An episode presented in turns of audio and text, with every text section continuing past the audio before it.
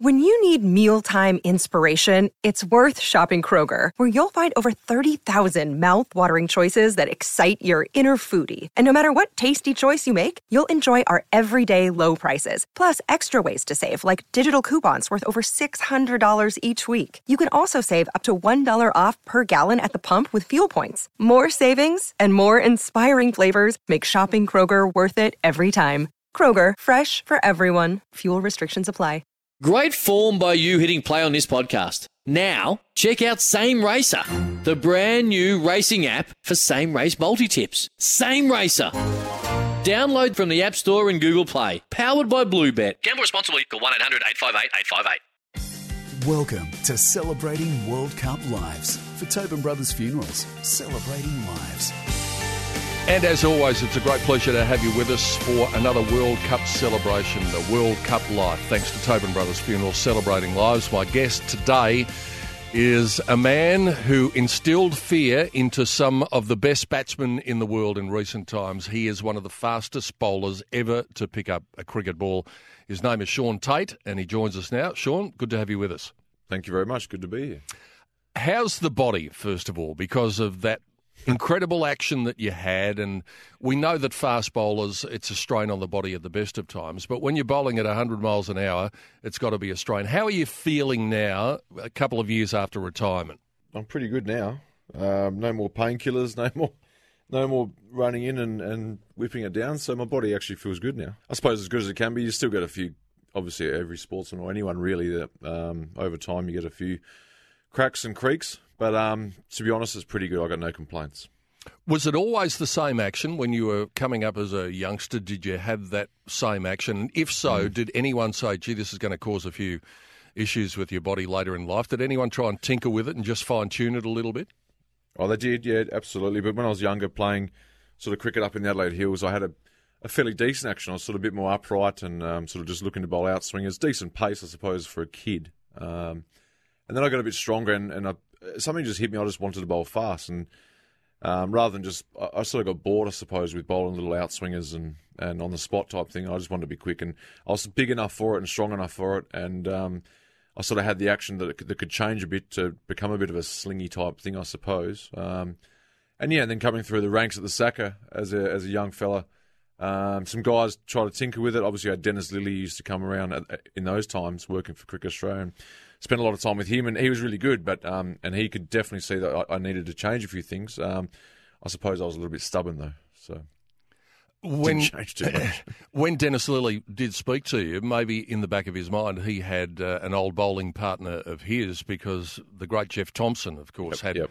A, very much a slinging type of action. Mm. Did, were you inspired by the likes of Thommo? Was there anyone uh, that did inspire you to to give it more of the slinging action after being upright early on? Yeah, I never saw Thommo bowl. I was too young for that. Um, so it wasn't really Thommo. It was more. I mean, I, I when I was growing up, it was um, you know McGrath and even to a certain extent Brett Lee. And I ended up playing with these guys, but to a certain extent uh, Binger and, and. Um, but yeah, was it was it Makran, Curtly Ambrose, these sort of guys, Waqar Younis. Um, they're the guys I used to watch um, from from memory that I, that I liked. Um, and I suppose as I was getting sort of older, te- teenage years, yeah, Shoaib and, and Brett, um, I suppose I got a fair bit of inspiration out of watching their their stuff.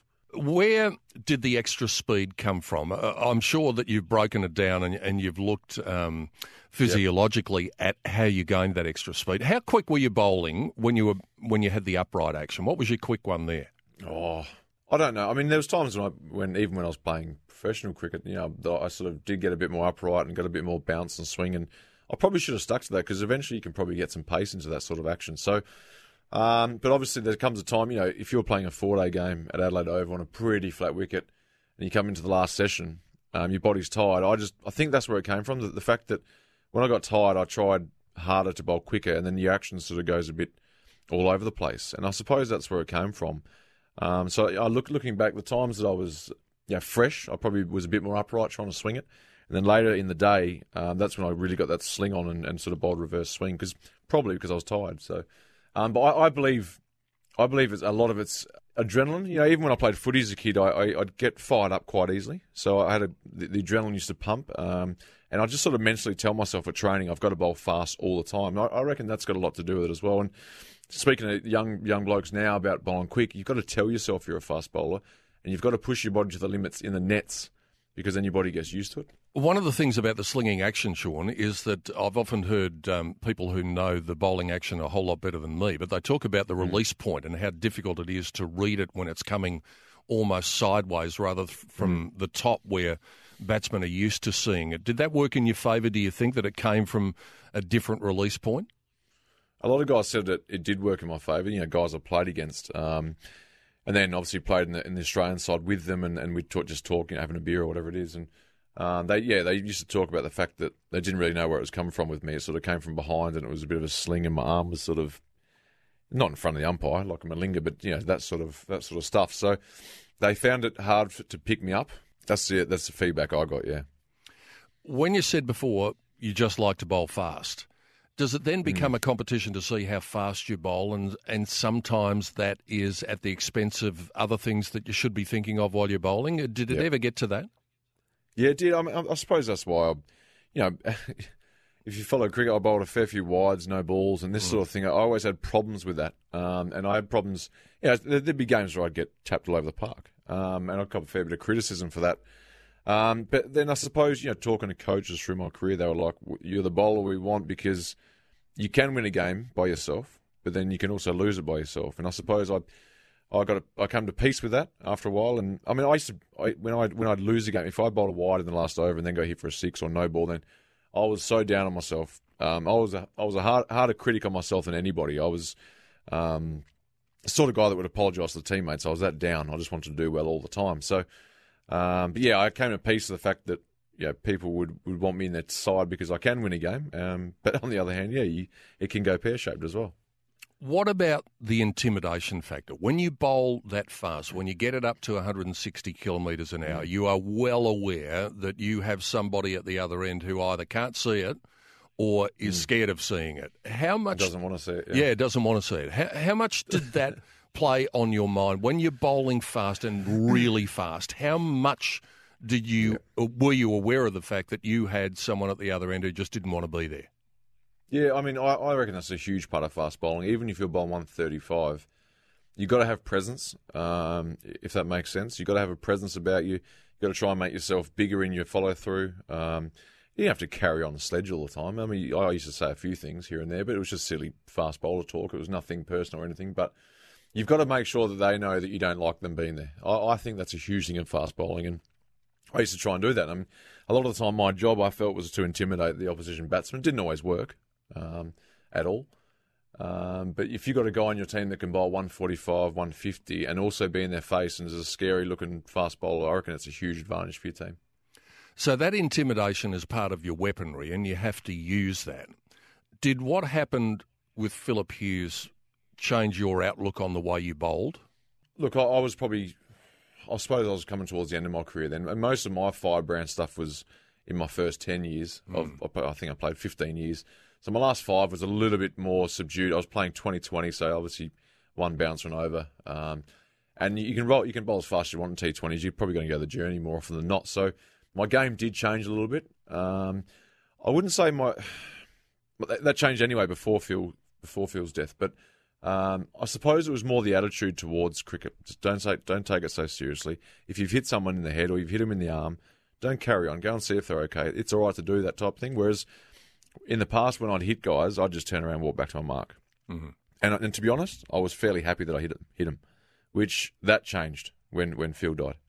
Um, after that, it was like, right, this is a game, um, and, and it's dangerous. So, yeah, that, that that's what changed. Probably the mindset. Mm. Was there ever a moment with you, Shaun, where you were worried that you'd hit someone and cause some damage?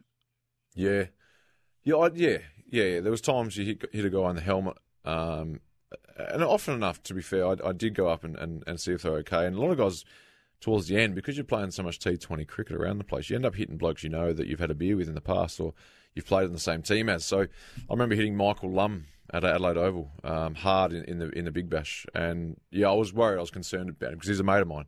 I hit Luke Wright at the MCG towards the end of my career, hit him hard in the helmet as well. And I'd also played and, and had a couple of beers with him in the past. So then I started to worry, definitely. We'll talk about some famous wickets that you got when you played your first Test match a little bit later in the program. What's your involvement with cricket these days after retiring from um, forms of the game a couple of years ago? I, when I first uh, retired, I, I, wanted to get away from it, and I, I, sort of spent six months, I suppose, just just chilling out. And, and uh, my daughter was born at that time as well, so um, I spent time with my family, and I didn't really. I sort of wanted to see the life away from cricket, and that lasted about six months. I got I got jack of it, and I wanted to get back into the game. So um, it's funny how that works, and yeah, that's all you know, sort of thing. Um, but so nowadays I'm head coach at Adelaide Cricket Club, um, so I've just been appointed that um, this off season. Um, so that's good. Uh, uh, you know, being a head coach in the, in the grade comp here in Adelaide is a is going to be a big challenge for me. Um, see how I go. I was playing cricket still in the Adelaide Hills actually until until this year as well um, as a batsman, believe it or not, on, on mostly on hard wickets. But uh, and then just some media. I mean, I've been in India a, a lot. I've been in Dubai doing uh, coverage for their their Premier Leagues over there. So I've done a, a, fair bit of studio analysis stuff um, in the subcontinent, which I've thoroughly enjoyed. Um, even a bit of radio with with uh, SEN here for the Big Bash as well. Yeah. So that's about it. That's that's the crux of it. So that's um, yeah, still being involved in the game is is um, it's made me happier than I thought it was going to. Put it that way. Do you think that um, your action was more suited to the hmm. shorter forms of the game? You did play Test cricket, and we'll talk about that as the yeah. program progresses. But do you think hmm. ideally mm. that it was more suited towards um, ODIs and and T20s?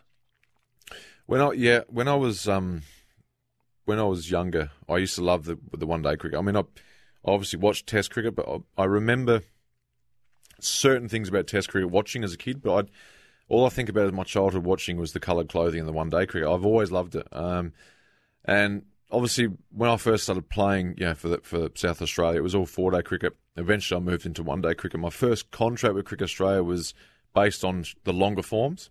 Um, I wasn't I wasn't ranked as a short form player at all, and I found that amazing because I thought I was a better short form player even at that age. Um, so yeah, I think uh, really sort of deep down, in my thoughts, I was always going to be a, a short form player. Um, I managed to get through, I mean, 40, maybe 40 Shield games, I suppose, and, and obviously only played three Test matches.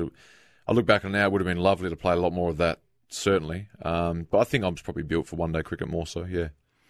All right, we're going to explore that when we come back on the other side of the break, where it all began and when the first realisation came to you that you might be good enough to represent your country, which you did uh, throughout one day internationals and uh, also through those test matches and that famous test that we are going to discuss where you took three pretty handy scalps. That's all still ahead of us with Shaun Tait as we celebrate the World Cup. Thanks to Tobin Brothers Funerals, celebrating lives. You're listening to Celebrating World Cup Lives for Tobin Brothers Funerals, celebrating lives. Welcome back to Celebrating World Cup Lives for Tobin Brothers Funerals, celebrating lives. Hope you're enjoying the chat with Shaun Tait as we celebrate the World Cup thanks to Tobin Brothers Funerals, celebrating lives. Before we get into uh, the start of your cricket career, Shaun, who was the first one to generate the name The Wild Thing about you? Um, I, I, think it was Andrew Symonds. He, he, was a good friend of mine when I was playing with the Australian side, and it sort of started that 2007 World Cup. It started around then.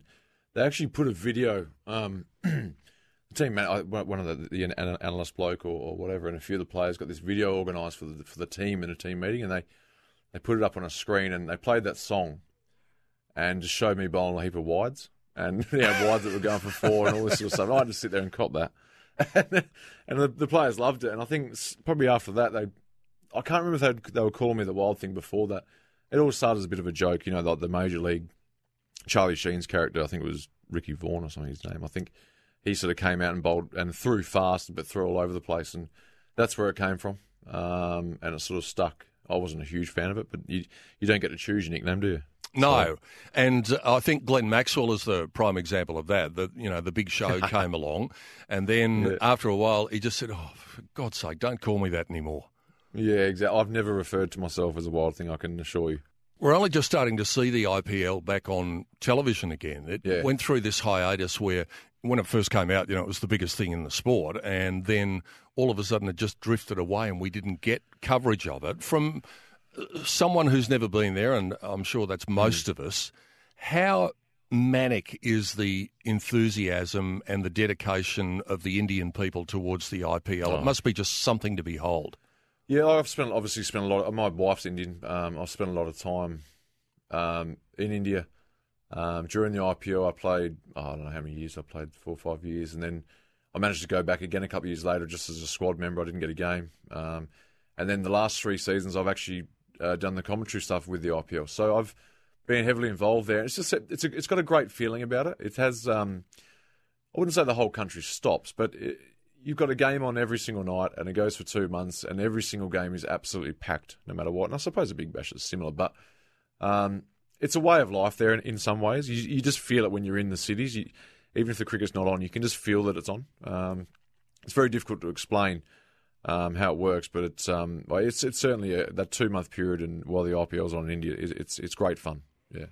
It's very lucrative for the players. You can kind of set yourself up by playing a few yeah. years of IPL, but that brings a certain amount of pressure with it. Yeah. And when you're playing for a big franchise as well, it must have been a time where, yes, it was nice to get the dollars, but there's a fair bit of mm. responsibility that goes along with it. Yeah, there is. I mean, my, I never got a huge, well, compared to a lot of guys, I was never on a huge one. A lot of guys, you know, a lot of the younger, say, Aussie guys that first get their go. Some of them are on 80 grand, 100 grand, whereas some of the guys are on 1.5 mil. So mm. there is a big, big difference in contracts as well. Um, yeah, someone like a Dave Warner, obviously, he's he was captain for a few years and he was on on big money. So yeah, his responsibility was huge. And I do remember playing with a couple of guys, not Australians, but that got big contracts, and then um, seeing the way that they change in the in the dressing room, you could see they're under pressure mm. to score runs and and often the guys that that happened to didn't have big big seasons because all they were thinking about is I better live up to this 1.1 million dollar price tag. Um, so you're right, there is definitely pressure, and and, you, and I did I must say I did see that with a couple of guys, yeah. Let's go back, Shaun, to that time we were talking about where you're just starting to get your formative steps, and obviously you're coming mm. under the attention of uh, some uh, talent people at Cricket Australia. Who was the first one you think at the top level who saw in you uh, enough to indicate that you had what it takes to play for your country? Um, oh, I mean, there was a guy called Peter Muggleton here in Sac- at the SACA, um, and, a, and, a, couple of guys in the coaching here that they first showed the interest in me, um, and obviously that's from a South Australian point of view. Um, and I, th- I, think, I think they saw it in me. The SACA saw it in me. I don't think they were surprised when I got called up, fairly young age, and, and into the squad. Um, so I think the SACA in general at that time were, were good for me. Um, and a lot of guys were had involvement with that. I'm trying to think to the next level. I mean, um, John Buchanan was coach, but he was he had a lot to worry about. He didn't need to worry about a 20, 21 year old firebrand. To be honest, I wasn't really playing. I was in the squad, but um, I always come back to. My, I think it's my teammates. I think if you talk, like, I never had an actual mentor, I suppose, off the field or anything like that. But I think my teammates. So I look at Jason Gillespie, Darren Lehmann. They were two South Aussies. You know, Bluey had Bluey had probably finished. Greg Blewett had probably finished at that time, but he was in the South Australian squad. So had some had three guys that have played a lot for Australia around the South Australian stuff. So that was good to have. And I was on tour with Dizzy and Bull for my first tour. Um, and then there was guys, you know, through the next couple of years when I was sort of just about to play my first Test match. Uh, Shane Warne showed a lot in me as well. Um, he was very keen for me to get a game.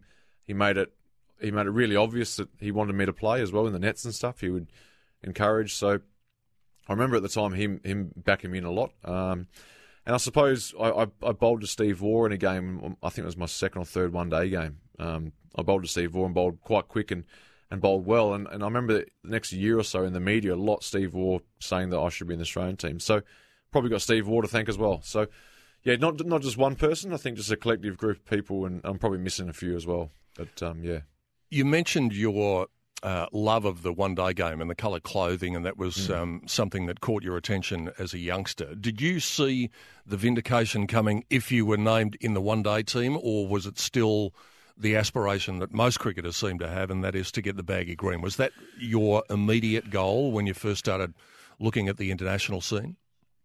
Yep, I think um, yeah, especially because I was looked at as a longer form player at that time. Um, uh, the baggy green was that was everything, I suppose. And you know, even at home on, on back on our little hobby farm, I think that was all leading up to that. Even you know, with my dad and my brother and everything, it was just um, yeah, it was just all leading towards that that baggy green. And it's obviously very surreal, but uh, that was a great moment. Obviously, getting that, but. I remember, my, I think my first one day game was 2007, so it was a couple of years later. Mm. Um, but I remember getting my playing that first one day game at the SCG, and that was sort of uh, how do you explain it? It was it was almost a complete feeling, and I felt more comfortable in probably felt more comfortable in the one day arena um, at the SCG that day, stinking hot. I didn't have a great game, but I just felt like that's where I belonged. Um, entertainment, I felt like my game suited entertainment, which is what one day cricket and 2020 cricket is. Well, let's um, go back to the test first, and then we'll talk about that mm. night at the SCG, the day night. Mm. Uh, your first test, 2005, famous series. I, mm. I, always remember 2005, Shaun, because it was the first time that I got a big screen TV. And I could not wait for that first yeah. test. And, and the first over of that first test of 2005, it was just fantastic oh, yeah. ashes Test cricket. To be a part of the team there and a part of mm. the squad must have been just oh, enormous. Yeah. Oh, it was fantastic. and it's um, yeah. Listen, there was no and there's no time. You know, sometimes you look at it from afar, or you're watching it on, you go, "That must be fantastic to be a part of that." And sometimes you you, you expect some guys might go, "It wasn't that great," but it was. It was brilliant. It was mm. um, just the the hype around in, in the UK. Um, on the on the bus with the team, just drive, driving everywhere um, around the UK, and there's crowds following us. Obviously, abuse majority of the time, but um, I, I, didn't play until the fourth test. Um, mm. So just all the lead up to that as well. Um, I enjoyed every single minute just being around those those legends in our in our team, training with them, having a beer with them after wins and, and whatnot. So uh, I think, to be honest, apart from the actual cricket, I just enjoyed the actual experience itself. Um, of just being being on that tour with the team, not the actual games, uh, so to speak, um, but just the other stuff that went on. I just thought it was fantastic. Yeah. What about in that fourth test? They throw you the ball and they say, "Righto, young fella, mm. it's your turn to bowl in Test cricket." What was the um, nervous energy like inside you? Oh yeah, I, I, felt like I was. I mean, I look back now and say maybe I wasn't ready for it, but I felt at the time I was. I, th- I think you know I'd.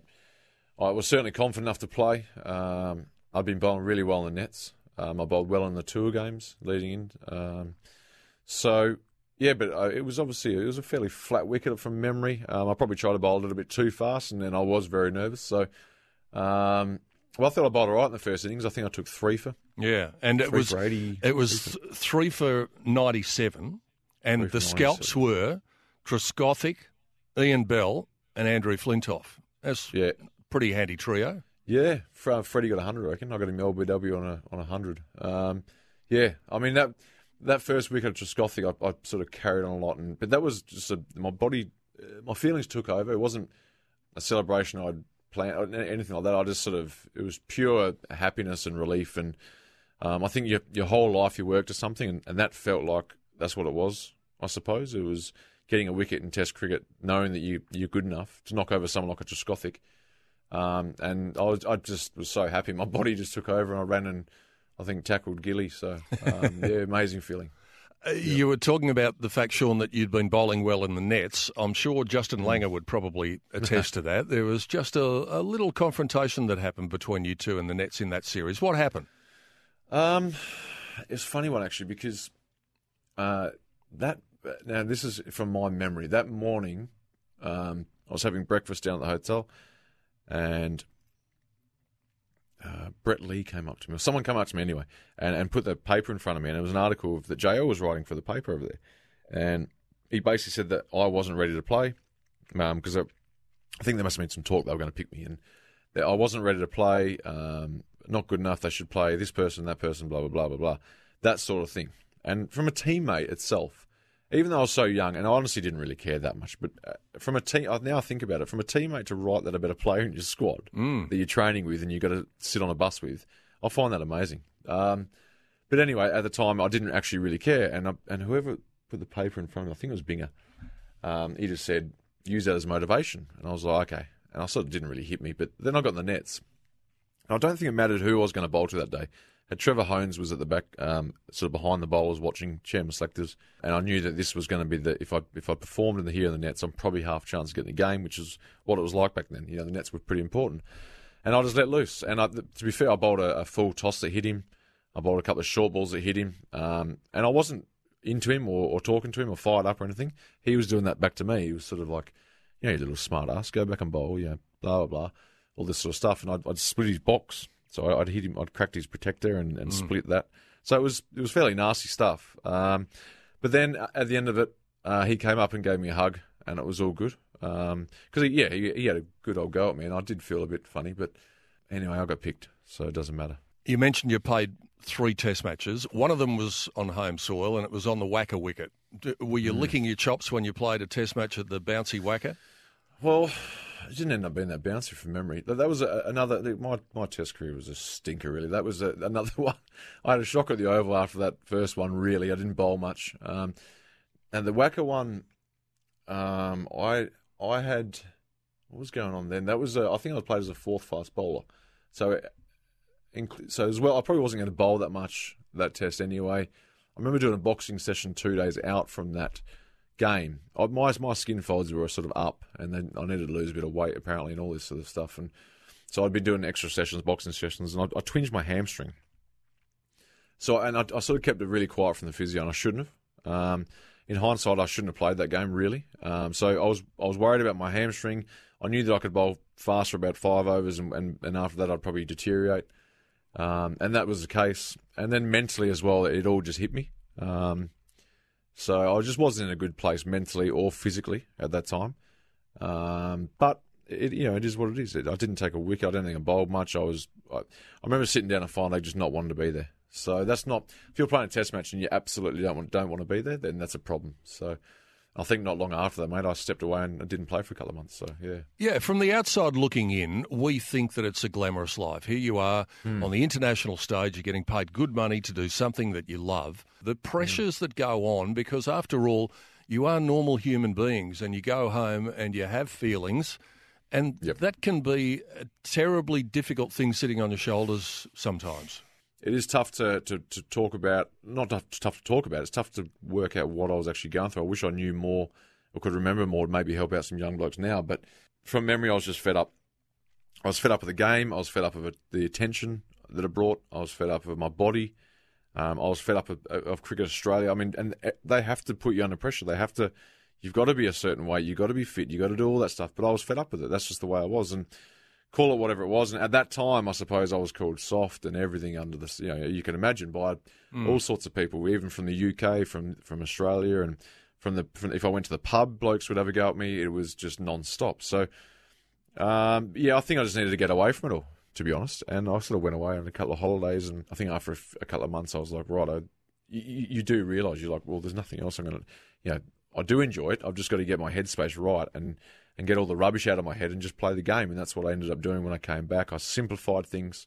Um, I think I didn't. I don't know if I played another four day game. Maybe played a couple, but certainly wasn't planning on playing any more longer form cricket.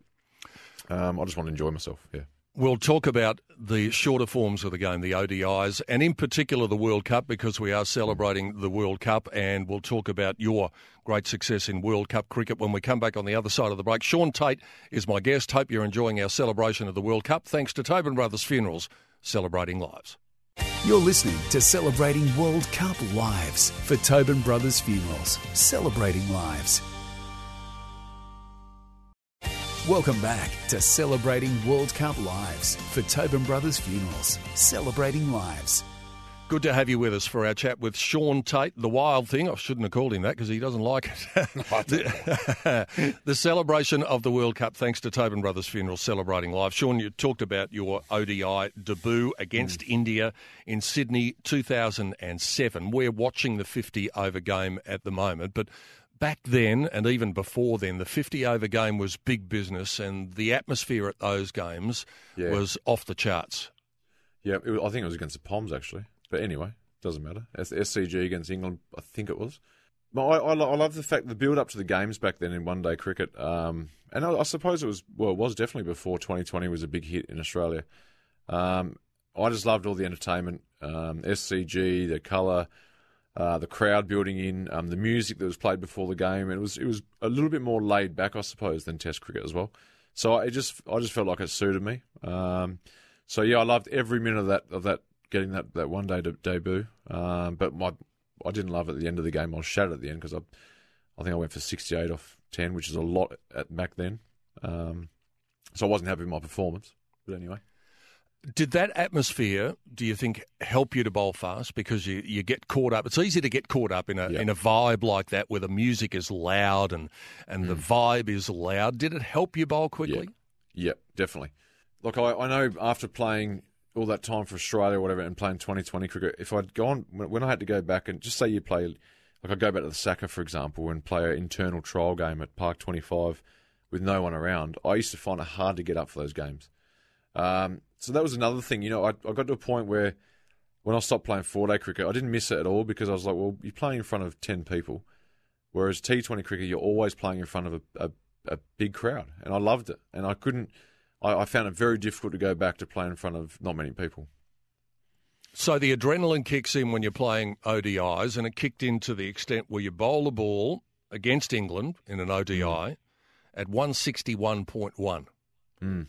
Did it feel like that when it came out? Yeah, it did. It, well, I don't know if it felt exactly that pace, but it certainly felt quick that day. And it's a funny cricket's such a funny and, fast bowling. Like I, I was in, I was I was over there playing for Glamorgan, um, and then they I got I got the call up. Someone got injured.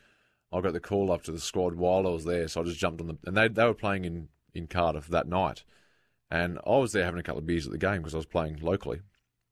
Um, and I went in the dressing room after, and I, I had a couple of beers in the dressing room. And Merv Hughes was there. The selector he goes, "Don't have too many tonight because she goes, she might be on the bus with us tomorrow." Um, I was like, "Okay, righto." Um, then I think I got a phone call saying you you are. So I was like, "Right, I better wrap this up and and jump on the bus the next day in Cardiff, where I was living anyway at the time." So, um, and that and I sort of bowled well for those first two games. Uh, we played a game at Manchester. I think we played a game at the Oval, and the last game of the series was at Lords. And that game I felt terrible. Like I'd, I, my body felt tight. Um, and I just thought this is not this is not right. I'm you know I'm not I'm going to be, I'm going to be no good today. And that was the day I went out and bowled lightning and felt really good when I was bowling and, and bowled 161. So it's it's funny how the game works. You you don't feel that good leading in, and you end up bowling the fastest ball you've ever bowled. So yeah. And I think the second fastest ball ever measured. I think Shoaib Akhtar's got you covered by 0.2 yes. of a kilometre an hour. Yes. Are you dirty yeah. on the fact that he, he, has got you by 0.2? Oh, it'd be nice to bowl the quickest of all time, but I don't think it would have mattered either way.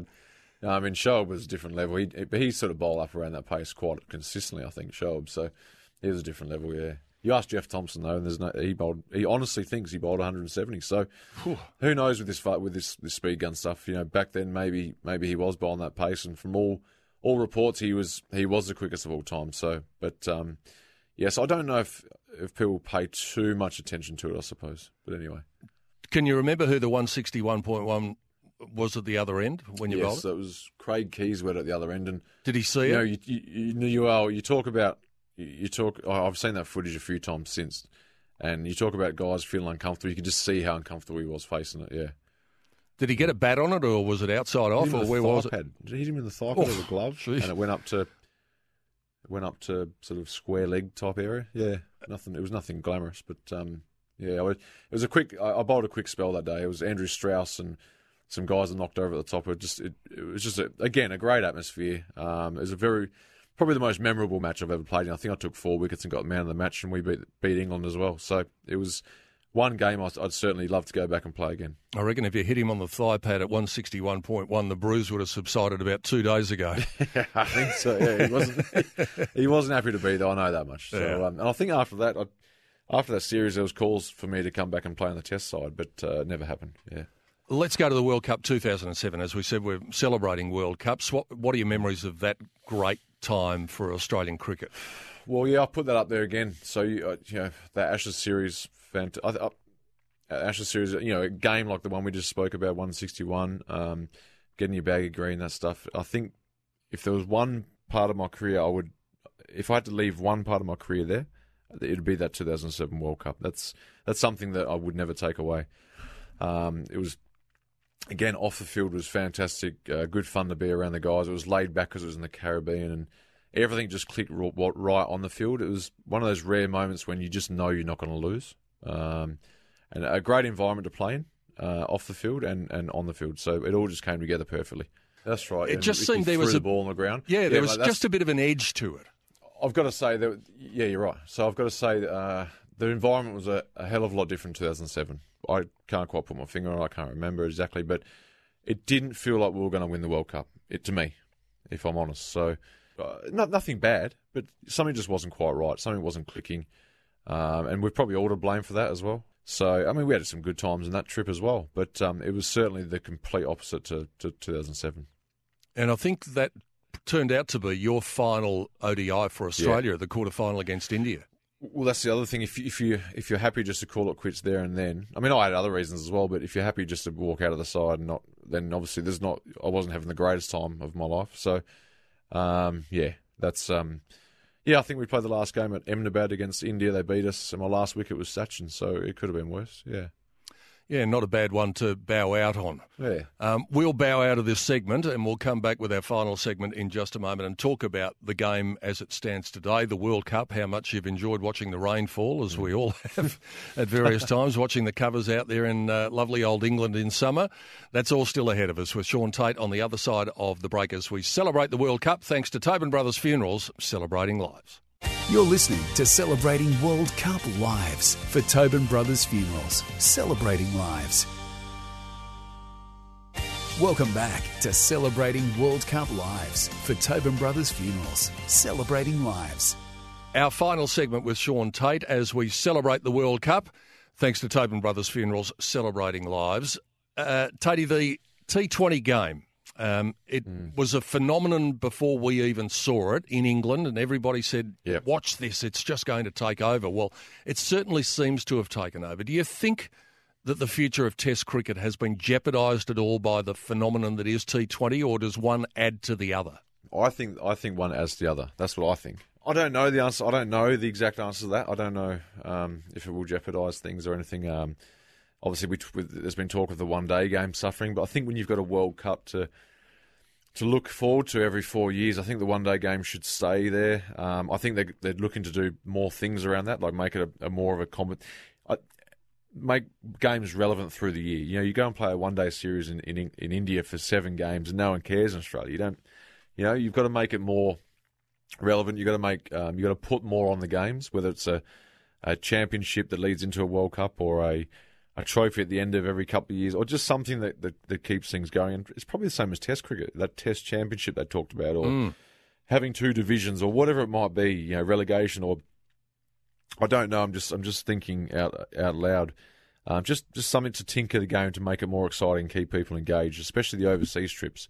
Unless you got Foxtel half the time and, and you, you want to stay up late, obviously we can't see a, a hell of a lot of it, so it, it is difficult.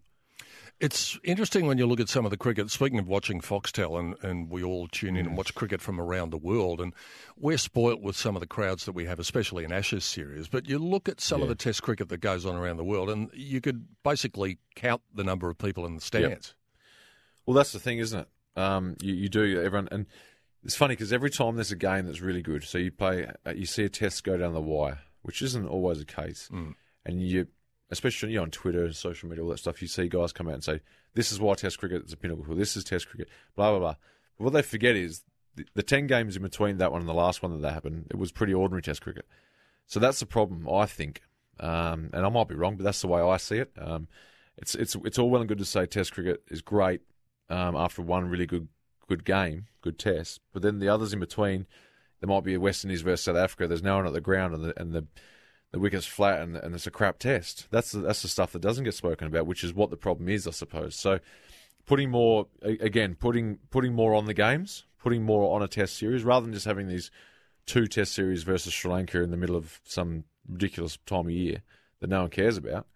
Uh, they've got to make it a lot more important, I think. And I don't know what the answer to that is. It's just me just just thinking out loud. Yeah. And it's also a society problem, isn't it? Because this is the age of instant Yep. gratification. And for something that goes for five days and may not even have a result at the end of five days is kind of anachronistic uh, to a lot of the younger generation. The funny thing is, since I've stopped playing, now my favourite form of cricket is Test cricket. How ridiculous! So it's when I'm at home now, I love watching Test cricket. Absolutely love it. Um, and and it'd be nice to somehow be involved in again somewhere. But um, that's that's the funny thing. I think uh, as you get a bit older, you do appreciate Test cricket more, no doubt. Um, and the enthralling sessions of every every day's play and all that sort of stuff. But majority of people nowadays, the younger generation, they couldn't care less about that. So that's the uh, that's that's the problem. But I think T Twenty cricket keeps people interested in cricket. So if they're going to be interested in cricket, it just sort of filters on to tests. Oh, I might watch this day's play or or whatever it might be. And, and I know I did. I helped out with some coaching clinics in Melbourne last year, um, last cricket season, and every single clinic that I was at, I'd ask the kids what, and they were fairly young kids, and I'd ask them what their favourite form of cricket is, and it was unbelievable. A lot of them said Test cricket. Mm. So, and I was so surprised. I mean, and and even a lot of them said one day cricket. I would honestly say that it was from memory, it was a, a, bit even all around, but one day and Test cricket were as much as popular as, as 2020s for these young kids. So that was that was good to hear. One last question, and this is uh, with your commentator's hat on now, if you like. Yeah. There was an interesting gesture by Virat Kohli in the match between India and Australia, where he basically mm. told the Indian supporters to stop booing Steve Smith. Do you think that after all of the turbulence, Shaun, that we've had in Australian cricket uh, over the past 12 months, that this World Cup might be the period where the forgiveness is finally given to Smith and Warner and we move on? I hope so. Um, I do hope so. Uh, like I, you know, a lot of people will, will, will, be be the opposite. I know my nana, old school nana. She'll sit there watching telly now, and you know, one of those guys might get some runs or get hundred, and she'll say, "Oh, cheat." And that's still, you know, that's mm. just the way it is, and especially the older generation, they don't forgive too easy. So I don't look at it that way. I look at it the incident happened. Um, they haven't killed anybody. I know it's a big deal. It's on the world stage, but it is a game of cricket at the end of the day. Um, yeah, it was it was terrible what they did, but they served a good a good sentence. They they, they did their time. Um, it, it, ripped their life apart.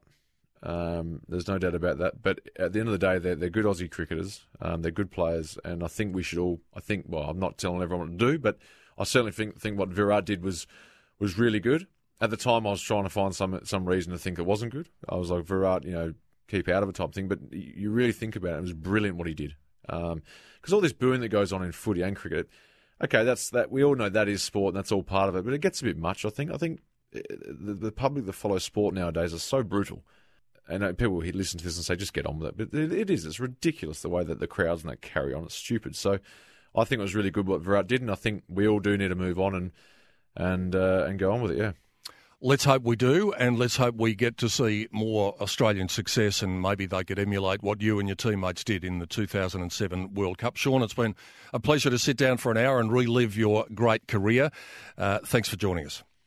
Thank you very much. It's been enjoyable. Cheers, mate. Shaun Tait joining us to celebrate the World Cup. Thanks to Tobin Brothers Funerals celebrating lives. Hope you can join us next time.